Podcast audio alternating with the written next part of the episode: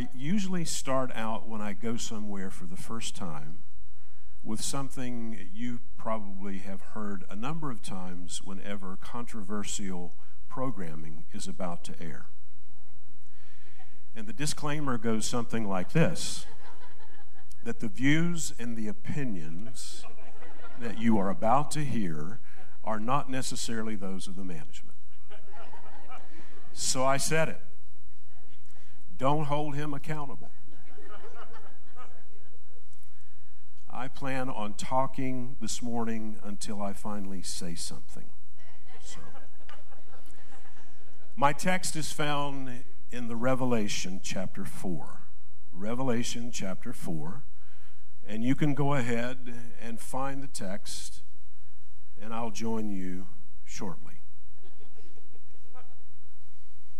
I felt it appropriate based on the discussion that John and I have had to talk to you about a topic that I am entitling Apocalyptic Worship.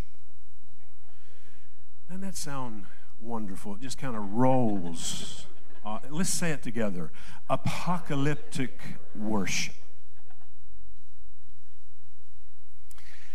Uh, I talk to so many people almost every week and interview people on Instagram two, three, four times a week. And the gnawing question that always seems to be present it is the proverbial elephant in the room that just will not be ignored is where is all this heading and i'm sure that resonates with all of you what are things going to look like in the aftermath. Now, make sure that you don't dial down too low with those questions because I am not a person that is always obsessing over problems. I, am just not. I, I, am concerned, but I refuse to be consumed. And I don't mean for that to sound trite. I, I am deeply concerned with what is going on in our world right now, but I'm not consumed by it. And you will understand the reason for that gravitas in just a few minutes. I mean, how do we distinguish our present state from our ultimate fate? Well, see, while we're in the middle of a crisis, our unbelief always insists on total knowing. The ego has an insatiable appetite for certainty. And I'll be so bold to tell you, as one man said, that I don't believe that the opposite of faith is doubt. I think the opposite of faith is certitude. It's not the things that we don't know that give us trouble as much as the things that we're certain of that just aren't true.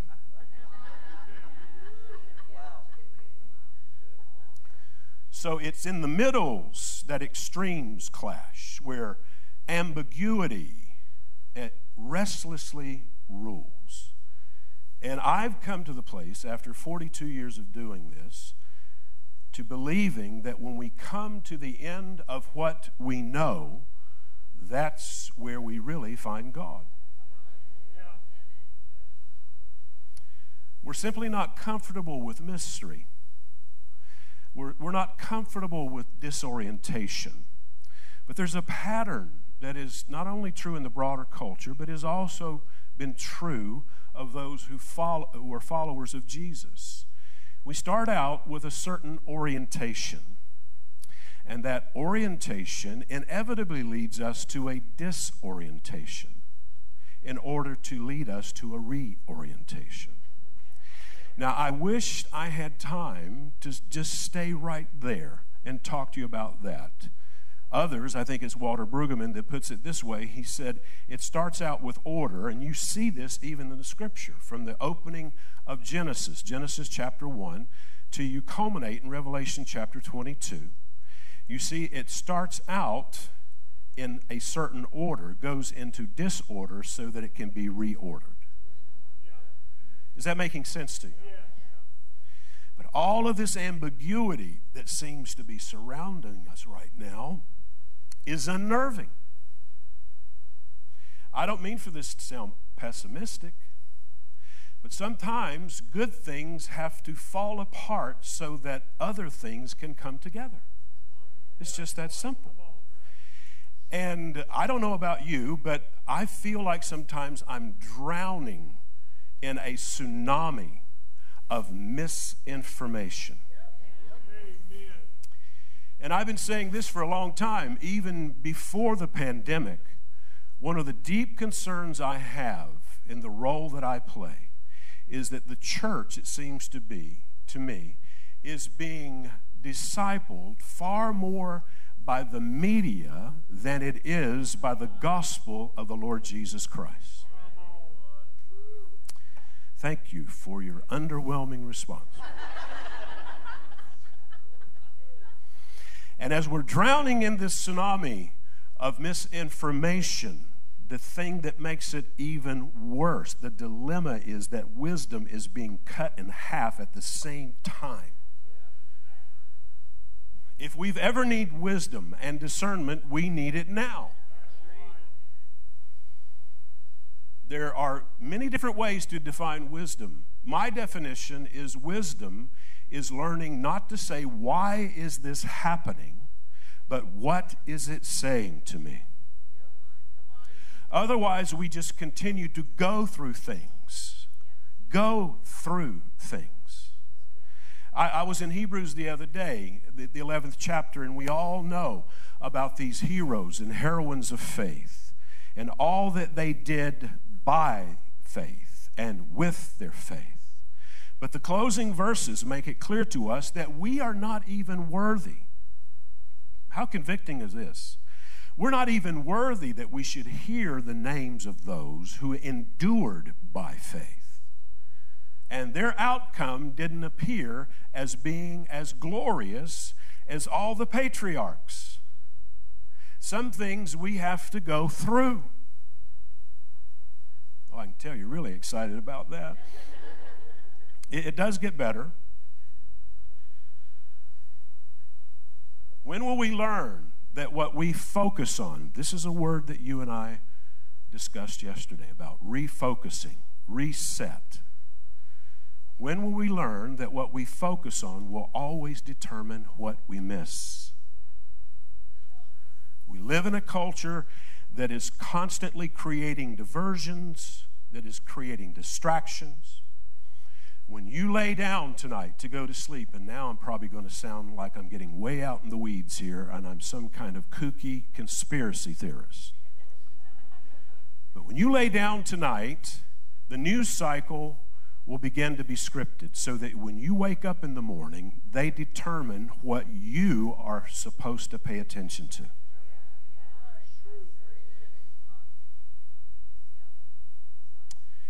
Now we're put in the position like never before that we are either going to see what we believe or believe what we see.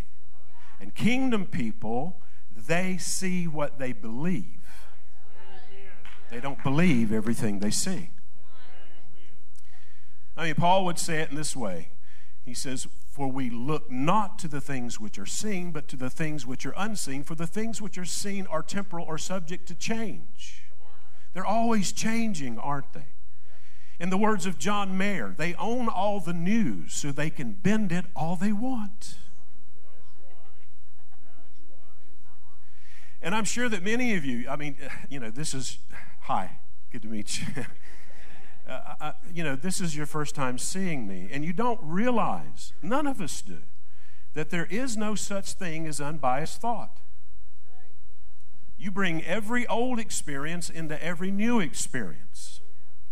Subconsciously, at a subliminal level, you are already making assessments about me and you don't know me.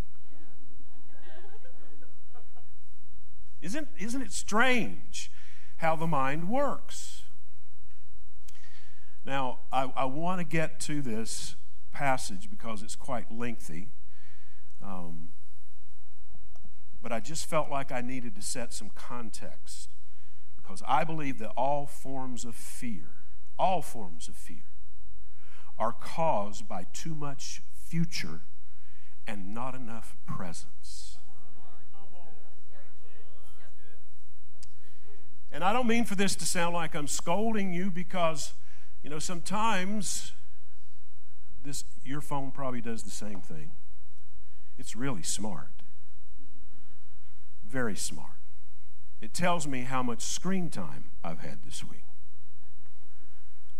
And sometimes when that comes up, I'm extremely convicted. Because, like everybody else in this culture, I suffer from FOMO the fear of missing out, right? But isn't it true that technology has so overstimulated us until it makes it almost impossible for us to be fully present? Now, in John, I told you, I mean, in Revelation, I told you I was going to talk to you about apocalyptic worship, and now it's going to make sense to you in the next few minutes. The word apocalyptic is probably the most misused and abused word in popular culture. When you hear the apocalypse, what do most people think? I mean, there are movies that bear that name. And there is this foreboding sense of something that is ominous out there on the horizon, that is lurking. And that's how we have defined the word apocalypse. And that's very unfortunate because that's not what it means at all. That's not what it means at all. Now, I'm not in denial, and I'm not saying that it does not in some way relate to something cataclysmic or something that is critical in nature, but that's not what it means. And I see some of you nodding, so you're already ahead of the learning curve. But I don't want to assume anything because I know assumption is the lowest form of knowledge. It has no witness or evidence whatsoever. So I'm just going to go ahead and speak in terms of you not being really familiar with the etymology of this word, of the origin of this word. The word apocalypso means to unveil or to disclose. It means to take something that has been concealed and reveal it. I've been saying this for years, but I think it fits perfectly right here. How are we doing so far? Okay. I'm working at it. I was a little, I'm, I'm uh, just a little rusty, all right? It is the glory of God to conceal a matter, but the honor of kings to search that matter out. Proverbs chapter 25, verses 1 and 2. And so, this is what I was about to say before you interrupted me is that God does not conceal anything from us, but He does conceal it for us. Yes, and when as the Buddhists say, that's troubling to some people when I say that. But I do it for shock value. I mean, some of you look like I threw a hair dryer in your bathwater when I said that. When the student is ready, the teacher will appear. How many times have you mumbled to yourself, Why on earth didn't I learn that 20 years ago? You weren't ready. You weren't ready. I've been saying that even just in the last five years. I wished I'd learned that 50 years ago. So the word apocalypse means to disclose, to reveal, to uncover. That has a totally different connotation than something that is cataclysmic in nature. Now, before I read Revelation chapter 4, I told you I'd join you shortly. Before I read Revelation chapter 4, I need to give you some context. John, this aging apostle, who gives us the revelation as well as these postcard epistles, 1st, 2nd, and 3rd John, the shorter, and the Gospel of John. he has been exiled to the Isle of Patmos, which, in my perspective is like the first century Alcatraz. He's been sent to this rock strewn island. And the reason why that he was exiled there is because they attempted to kill him and he wouldn't die. He was rather obstinate. Josephus said they tried to boil him in oil and he just wouldn't boil. So, this aging apostle they think maybe we'll send him out there and he'll die of heat stroke with or maybe he'll be killed by one of these other incorrigible uh, career criminals that we have sent there. Now, back across the sea are churches that he has developed rapport and relationship with them. There's seven of them to be exact. Now, I don't want you to think that I came here to wreak havoc on your eschatology or your views of end times. So let me say this, if I may, so that it may in some way disarm you a little.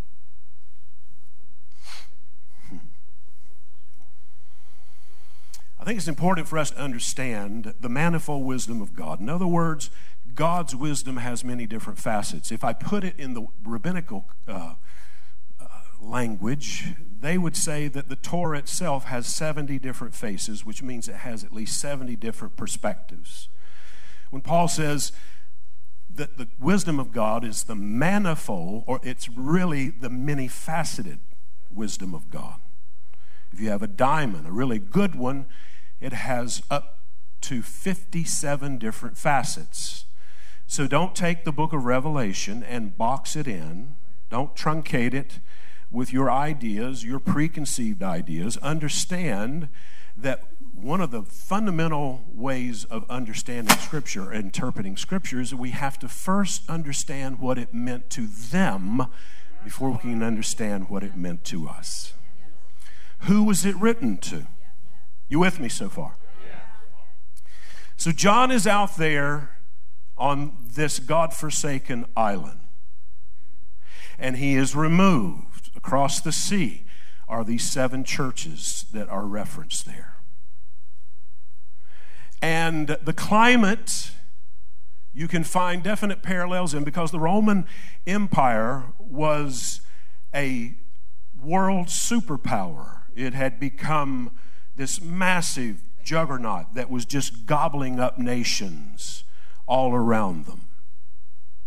Of course, Christianity was under intense persecution. Bloodthirsty Caesars like Nero and Diocletian. You can read about this in the works of Josephus and other complementary works. They were committing atrocities that are just beyond our imagination against Christians. And the odd thing about it, though, is the more intense the persecution became, the more they thrived. Josephus describes the maniacal acts of Nero and the things that he would do, such as throwing the Christians to lions or putting them on these huge razors and causing them to slide down, severing them in half. I could go on and on. I will reference one more. I think it's important to you understanding what we're going for here. Remember when Paul in 1 Corinthians chapter 13, he's talking about all these things that we can do, but if we do them without love, it profits nothing? I, I just wondered, does, is everybody following me on that? you know when he says, though I give my body to be burned? What was he talking about? Well, Nero, this insane emperor, had this idea that he was going to take Christians and cover them in flammable material and tie them to posts in his gardens to light his gardens at night. So when he says, though I give my body to be burned, but we can verify this in history that Nero lost his mind, and the reason why he lost his mind was directly tied to him mutilating and burning these Christians to death. Because what would happen, he expected for them to scream in horrific pain but he was hearing them singing and speaking in a language that he had never heard before. As they are burning at the stake, they are singing in the Spirit. And it drove him mad.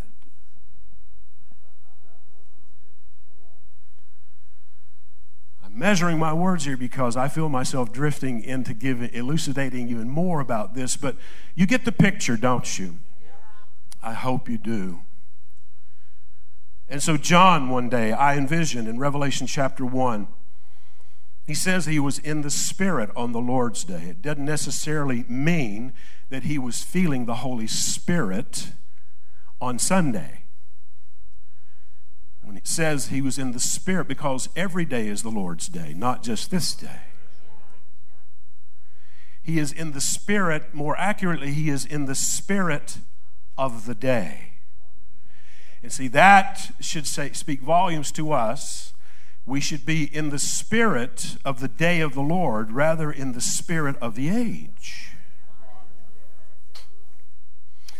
He can only imagine what is happening to his friends in those churches, what they must be going through. And here he is, vastly separated from them. And I envision him, if you allow me a little liberty here. You do have an imagination, don't you? You have permission to use it. So that's the problem with so much Bible reading, that it's, it's so unimaginative. And so I see John. Can I come down there? Is it all right to come down there? I see John maybe walking out to the shoreline, and he's standing there, and the ocean is lapping up on his feet. The sea is lapping up on his feet, and he can feel the sand beneath his feet as he begins to sink a little bit. You know the sensation. And he's glinting out across the water, wondering about his friends. And suddenly, the heavens roll back like a scroll, as the hymn writer says. They roll back like a scroll. And like a cosmic opera, he has played out for him everything that would be transcribed that makes up the book of Revelation, chapter 1 to 22. And he sees it from the beginning to the end, and everything begins to make sense to him then. And he opens this wonderful book that is rich with imagery and symbolism. And that's one of the problems that people have with the book of Revelation. They're intimidated by it or they avoid it because they don't understand the imagery that is there. They don't understand that the majority of the imagery that he uses is found in the book of Ezekiel. And Ezekiel is one of those mystical books, isn't it? See, that's the problem with us. We don't understand how to think mystically. We don't understand that the authors of Scripture were mystical in nature. They thought in symbols, not in concrete ways like you do, or like you think you're limited to do. See, what's been going on right now is so restrictive and so disruptive that it is robbing us of our imagination. To imagine a future that has hope.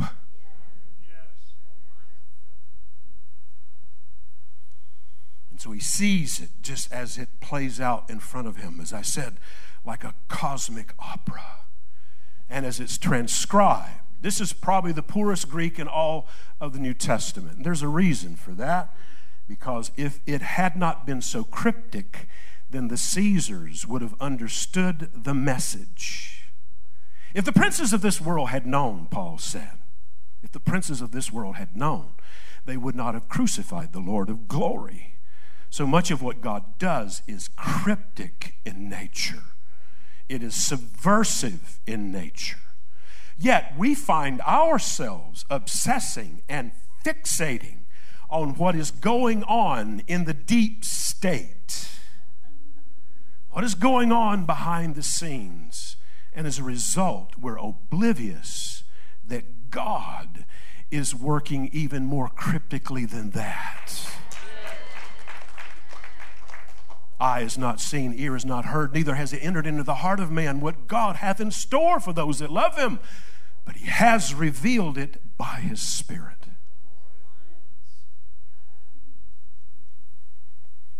So he starts out he says, This is the revelation of Jesus Christ, not the revelation of the Antichrist, not the revelation of the end of the world, not the revelation of us experiencing unspeakable things. No, it's the revelation of Jesus Christ. And I'm going to be so particular to remind you it's not the revelations, it's the revelation it's the unveiling, the apocalypse of Jesus Christ. In the old King James, which I was taught growing up, which I've come to understand is probably the worst translation available to us today. Don't tempt me. I don't need to go there. We thought Elizabethan English made it, you know, more credible. The thous and the thus and the saith, right? but I do like this one in the first three verses. This is the revelation of Jesus Christ that was sent and signified. Signified. Vine's dictionary will tell you that means to be sent in signs and symbols. See, we live in a semiotic age right now where we need to learn how to read. See, the whole culture runs on soundtrack and symbols. The whole culture does. You know, you learn how to navigate your phone, didn't you, when your home page comes up and has all those icons because you know if you tap certain ones, it opens up a whole field of understanding to you. And if we learn the icons of the revelation in the same way, it will open up to us an understanding that we never imagined. And he calls himself a servant. I've got to condense this. he calls himself a servant, not just any common servant, not just some house slave, but a bond slave. And the reason why he chose that endearing term you remember he is the one who was always referred to as the apostle or the disciple whom Jesus loved. He calls himself that nine different times. I used to think that was false humility until I began to understand it was not false humility him referring to himself in third person. He was actually letting us know that he was the one that had a deeper revelation of the heart of the Father. And the reason being is he always had his head on the breast of Jesus. And he would say in his gospel in John chapter 1 that Jesus came from the bosom of the Father. So he decided, I'm not going to understand him just by listening to the profundity of his teaching. I have to hear what's resonating at a heart level. But what does that have to do with being a servant? Because he is borrowing from the imagery of the Old Testament, which was the bond slave. You know, remember the bond slave? The bond slave is someone that was an indentured servant because they had a debt they could not pay. And so that person and their entire family was taken into servitude to the person that they were indebted to. But in the economy that God had designed, after six years, they could be released from that debt. But quite often, something that would happen that was somewhat of a phenomenon, even though this person was a slave, paying off a debt, he fell so much in love with his benevolent master that he decided, I don't want to leave this house. So he had the option of becoming a bond slave. And the process and the procedure was this is that he was taken to the door of the master's house, and his ear was pierced, and a silver ring was put in his ear, indicating to everyone that saw him that this man has chosen to be a slave of love for the rest of his life. What does that have to do with John, and why does he refer to himself in that way? Because Jesus said that he was the door. See the imagery? And John, for all those years, had laid his ear against the door, which is Jesus, long enough that it pierced his ear with an understanding of the revelation of Jesus Christ. And that's why he would repeat again and again, almost ad nauseum to some of us, in Revelation chapter 1 through 3. He that hath an ear, not ears, he that hath an ear, let him hear what the Spirit is saying to the church.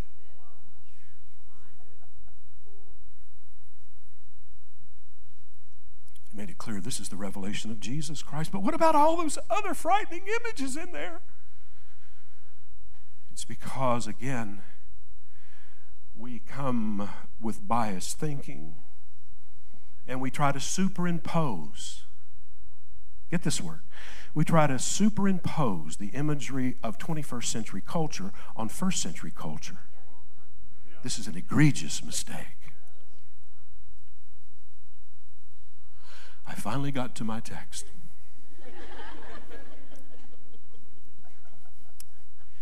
Be glad my wife's not here. She'd be doing. She has to listen to me chapter 4, verse 1, and I'm reading from the ESV. And after this, I look and behold a door standing open in heaven.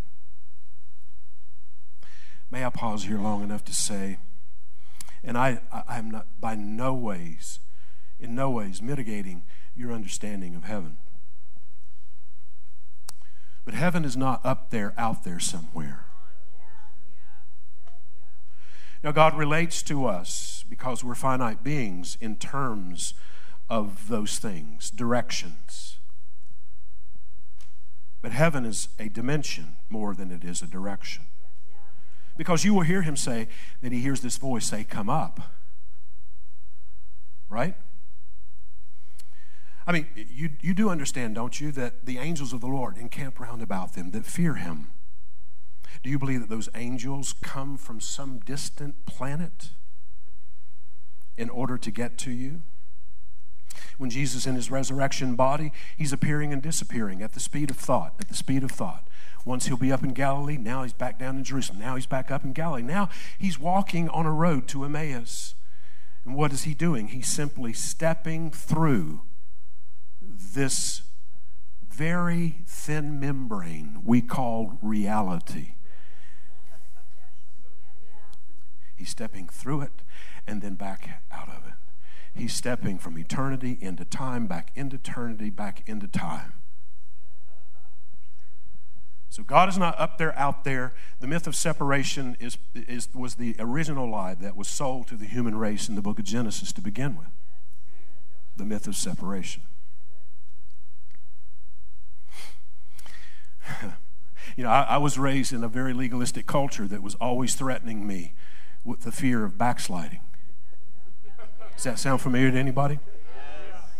Anybody? Yes, I see those hands.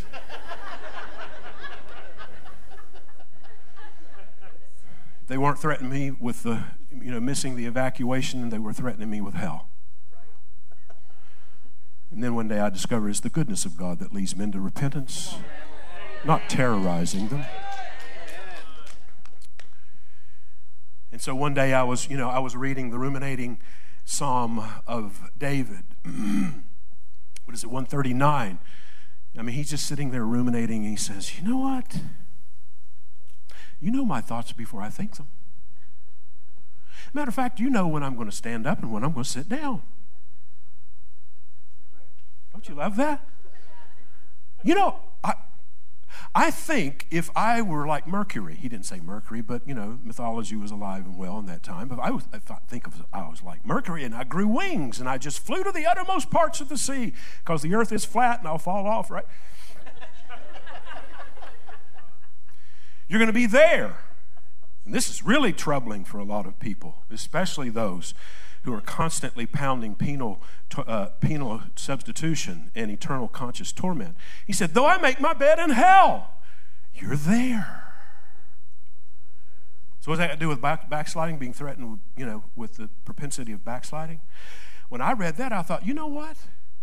The pervasive omnipresence of God, the relentless pursuing of God, I've never been pursuing Him, He's always pursued me. And I thought, well, if I were to turn my back on God, I'd still be facing Him.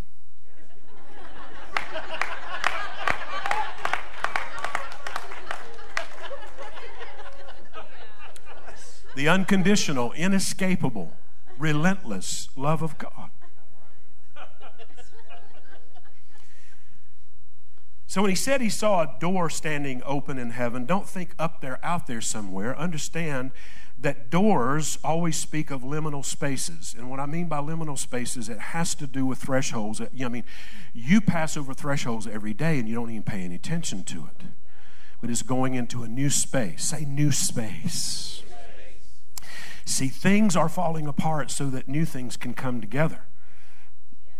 We are, listen, we're not on the edge of a precipice. No, we're on a threshold into a new space, into a place that we've never known before. Wow, that's enthusiastic. I see it. The first voice he heard was like that speaking to me as a trumpet. And a trumpet always is scripture is a connection with a prophetic voice. If we go back to Numbers chapter 10, there were there were trumpets that were fashioned specifically that gave certain sounds had a certain intonation that would alert everybody in the encampment of Israel that either the presence of God was moving, the cloud was moving, or it was time for the camp to move, or they were calling for the council of elders. Now, so why is that important now? Because Paul, when he's talking about the order of language use and tongues in First Corinthians, he says that if a trumpet gives an uncertain sound, how can you prepare for battle?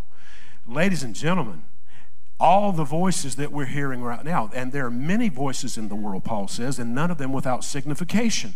All the voices that we're hearing right now are maddening. The cacophony of confusion that is out there right now is just unimaginable, isn't it? And it's creating more and more and more uncertainty. But if we hear this prophetic voice that spoke to him, that I believe is doing his best to speak to us now, he's going to say, What's the next words? Come up here.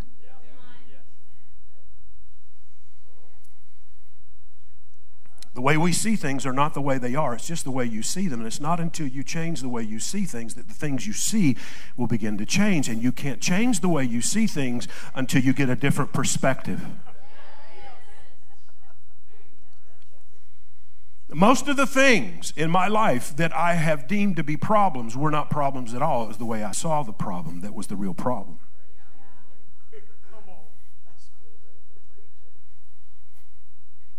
You still with me? Yes. Come up here and I will show you what is, must take place after this. At once I was in the Spirit, and behold, a throne stood in heaven. Wow. What do you imagine this throne to be like? It's probably not at all what you think it's like. Because the imagery of a throne finds its first reference all the way back in the Exodus. This, ex, this, this was not an ornate throne, a high back chair button tuck chair. Some of the younger people don't know what is a button tuck chair. Come on, help me here. You know what a button tuck chair is. You know, velvety and, you know, it's ivory. You know, that was Solomon's throne. It was ornate to say the least. You're not going to get this at Badcock. You know, you, or rooms to go.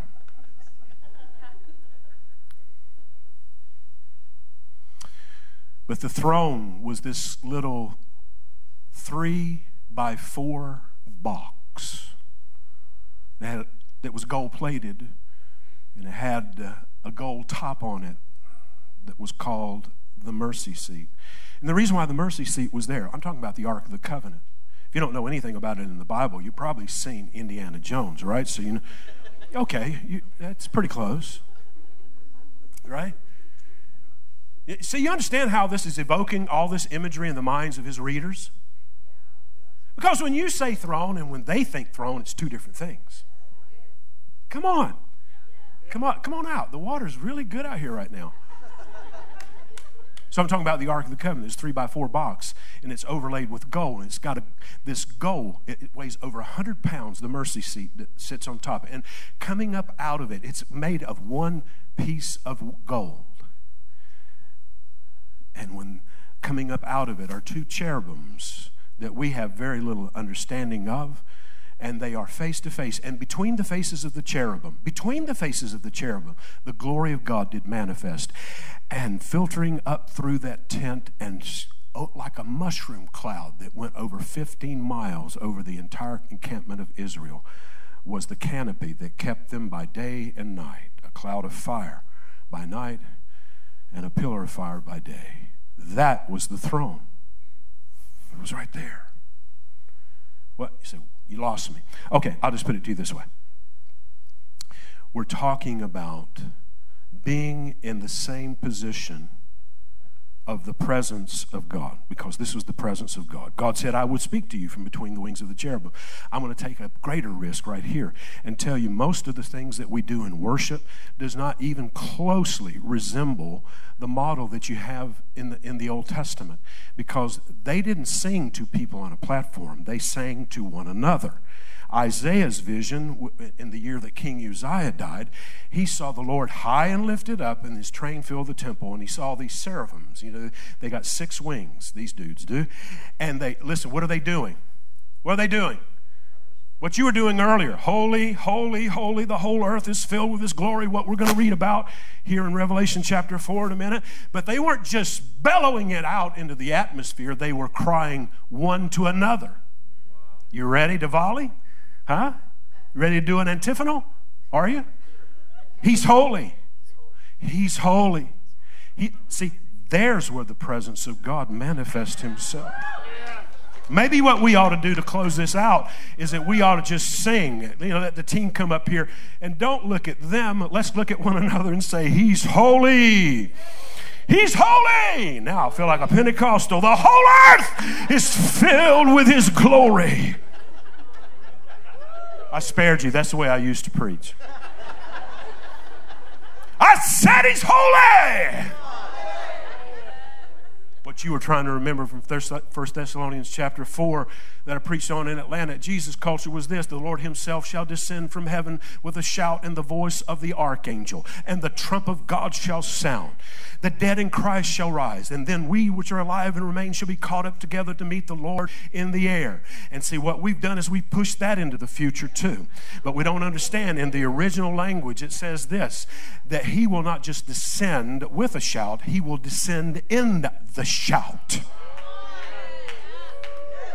The kind of shout, the word here that is used to split the ear, to unveil, to split the veil.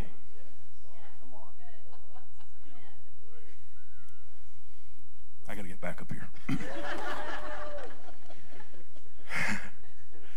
you can tell I've been in the stall too long.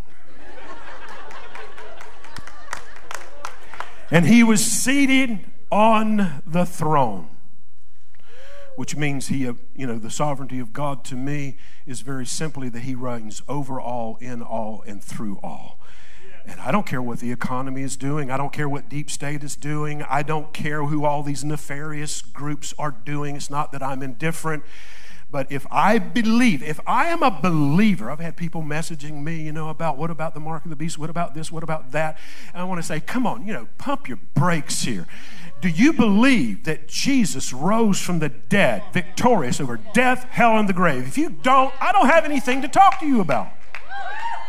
He has the keys of death, hell, and the grave. God's not waiting, you know, for this to see how it's going to turn out. No, Isaiah said he declared the end from the beginning. Think about that. He, he's not just letting it unfold. See, the problem with us is that we have to have beginnings that look to a certain end. But God doesn't start things to finish them, He finishes them and He starts them.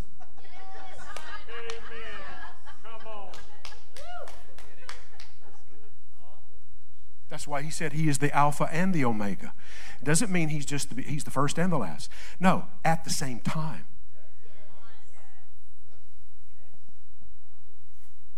Now, when you fully understand that, let me know.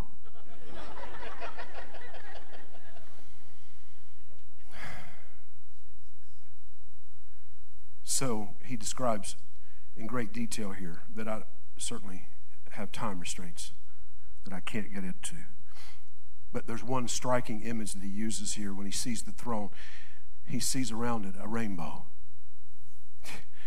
you, know, you don't have to be a scholar to understand what that's all about. We have to understand that this is God's original manifestation of his covenant of grace. In Genesis chapter 6, that he would not allow the earth to be destroyed again. See, that's what apocalyptic worship is all about. It, it is not just about us somehow appeasing this cosmic ego, egomaniac. See, I get in trouble with that because a lot of worship services, I sense that people are feeling more and more and more and more inferior. When really the purpose of worth, worship, which the old English word is worthship, worth. The whole purpose of worship is to return you to the consciousness that you lost when Adam believed the lie that he was not made in God's exact image and likeness. Because the first time that you will ever see anything that reflects worship is when God breathes into this lifeless mole called Adam and he blinks his eyes for the first time. he takes his first breath and his heart thuds for the first time and blood rushes to the extremities of his body. And when he opens his eyes, God is stooped over him. God is adoring him. So adoration didn't begin with you, it began with God. Any more than you adored your parents first. No, your parents who made you in their image adored you first.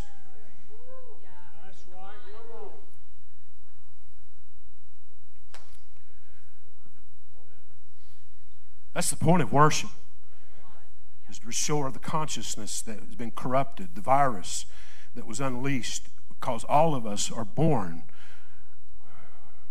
brain damaged with a form of amnesia. We don't really fully know who we are. And I'm convinced that what we do is we spend all of our lives on this human journey trying to rediscover who we were before we became who we thought think we are. That's the only reason God invited, introduced himself to you in the beginning, is because he wanted to introduce the you that he knew you to be before you became the you that you think you are.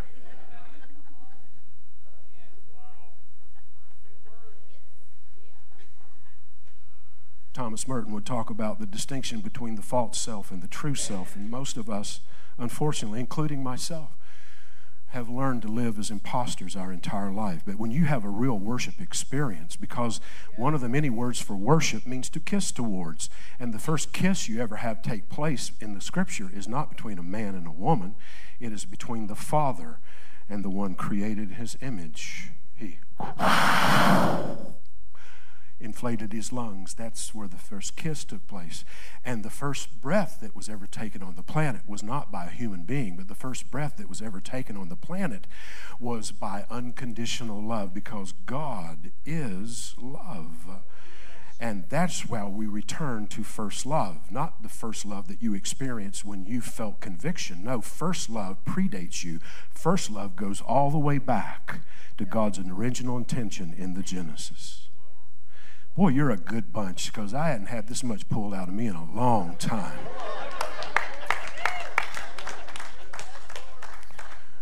I'll go so far to say, too, that even, even an atheist, think about this, even an atheist that says there is no God does it by the breath of God.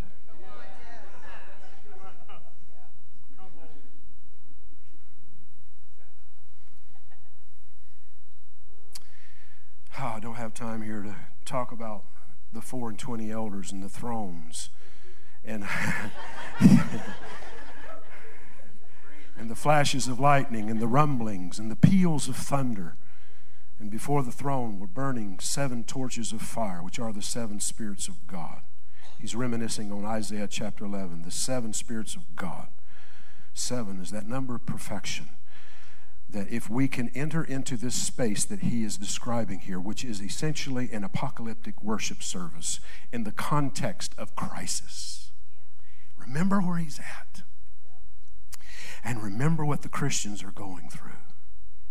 And they step through that illusion into this, which is reality.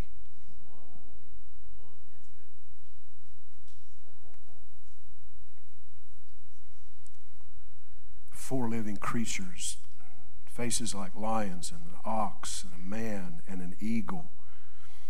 Such wonderful symbols that uh, are concealed in the Old Testament that are waiting to be revealed to us. And here's where we get to it. What do they do? What is, what, what is the response? Once he steps through that door and he goes up above it all, which you are there anyway, right? Ephesians chapter 2 says, And you were in dead in trespasses and sin, hath he quickened and made to sit. Not going to make you sit, but has made you to sit with him in heavenly places. See, he wants you to the, see the mercy seat. Remember the mercy seat I described you know, in a cursory way. The mercy seat, it's a love seat. It's only built for two. And he's trying to get you in that seat with him. And he and see, and that's the reason why he made that mercy seat so heavy, because just beneath the mercy seat were the demands of the law, but the law can't get to you. Because the kabod, the glory of God, was weighty enough to keep it from getting to you. The spirit of this age is the spirit of heaviness, isn't it? And he's inviting you, he's inviting me, he's inviting all of us to come up, to step over that liminal space, and to come up into this perspective and begin to see as he sees and to understand that there no matter how dark or gloomy it looks right now that there is a rainbow when you get on the right side of the light. See if you're not on the right side of it you can't see it can you?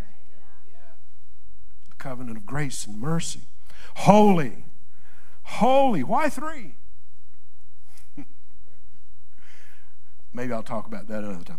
Holy, holy is the Lord God Almighty, who was and is and is to come. And whenever the living creatures gave glory and honor and thanks to him who was seated on the throne, who lives forever and ever, the twenty and four elders fell down before him who is seated on the throne.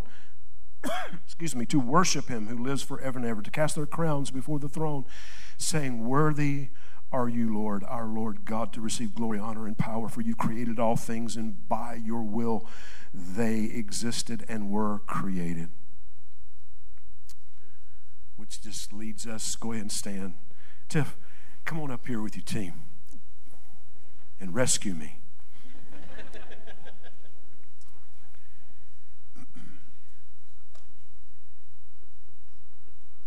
Because this segues right into chapter 5, when they see this scroll that's written on both sides.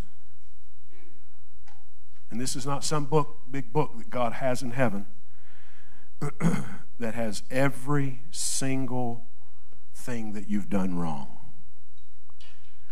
This is an image that they're very familiar with because quite often when inheritance were lost, generational wealth, generational inheritance were lost. In that economy, God had provided a means by which it wouldn't be totally lost. It wouldn't be so tragic that this family that had accumulated all this wealth, that it would be totally lost, irretrievable. So they had a scroll that listed all their assets, and it was sealed down through the generations until there was someone that emerged in that bloodline. Are you tracking with me? Someone that emerged in that bloodline that had the wherewithal, that was worthy. That's the way, that's, that's why the worthy, worthy, worthy, holy, holy, holy, somebody that was worthy to buy the farm out of foreclosure. Adam sold the farm, sold us out. But God saw to it that our inheritance wouldn't be lost. And when we're looking around, who is going to get us out of this? Who's going to get us out of this impending depression, recession? Who's going to get us out? He's already got us out of it. And if there's anything that he's trying to teach us right now, as far as I'm concerned, have I gone way over time? Okay. A little late to ask now, huh?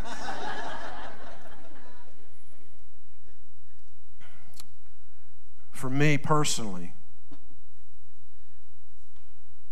one of the greatest revelations I've had just in the last couple of years, two things has to do with the myth of separation and the myth of scarcity. Because we are being conditioned that there's scarcity. And scarcity doesn't exist. Never has. Now men manipulate systems but if we can lean into this truth, you understand now why I call this apocalyptic worship? I think that's what we ought to do. Uh, am I in trouble? I've been there before. you guys have been so precious. Father, Sometimes all it takes is a little adjustment in our perspective. As with John, or even back with Moses, Moses who had been in that wilderness, that the blistering sands of the Sinai for 40 years, and then one day he saw a bush that was burning, that was not consumed. My question is, Lord, had he not seen it several times and ignored the phenomenon because God had hidden himself in plain sight? And when he turned aside and he took off his shoes, I think that's what you're asking us to do. Look back here at Timothy, uh, T- Tiffany, barefoot, to take off our shoes. What does that mean? I, I, if you want to do that, that's fine. That doesn't weird me out. But it has more to do with not just you taking off your physical shoes, but that which you have become comfortable with that supports you and has enabled you to navigate in the way that you have in the past. And I promise you, there is no going back to the way things were. You say, well, we got some semblance of it here this morning. No, you're mistaken. We're not going back to the way things were. Because God, what God wants to do, to borrow a well worn passage in Isaiah, He wants to make all things new. He wants to do a new thing. God doesn't make new things, He makes all things new. So, Lord, we lift our hands this morning. And as the scripture says, we do so without wrath or doubting. Because there's some people here been pretty angry about what's going on in the world. Can you confess that? I mean, I've been pissed off. I haven't just been angry. Can I say that? I just did, didn't I? It's in the Bible. I have. And I've, I've had my bout, bouts with doubt. So I lift up my hands without wrath or doubting. Right? And as I do that right now, I believe, I believe that you are going to bring such a seismic shift in my soul that when I walk out of the threshold of the gate, that I will walk out barefoot because, hey, the priest, whenever he came into the presence of the Lord on the Day of Atonement, he always had to go in there barefoot. He's clothed from head to ankle, but he had to go in barefoot. You ready to start walking barefoot into a new place in God? Hallelujah.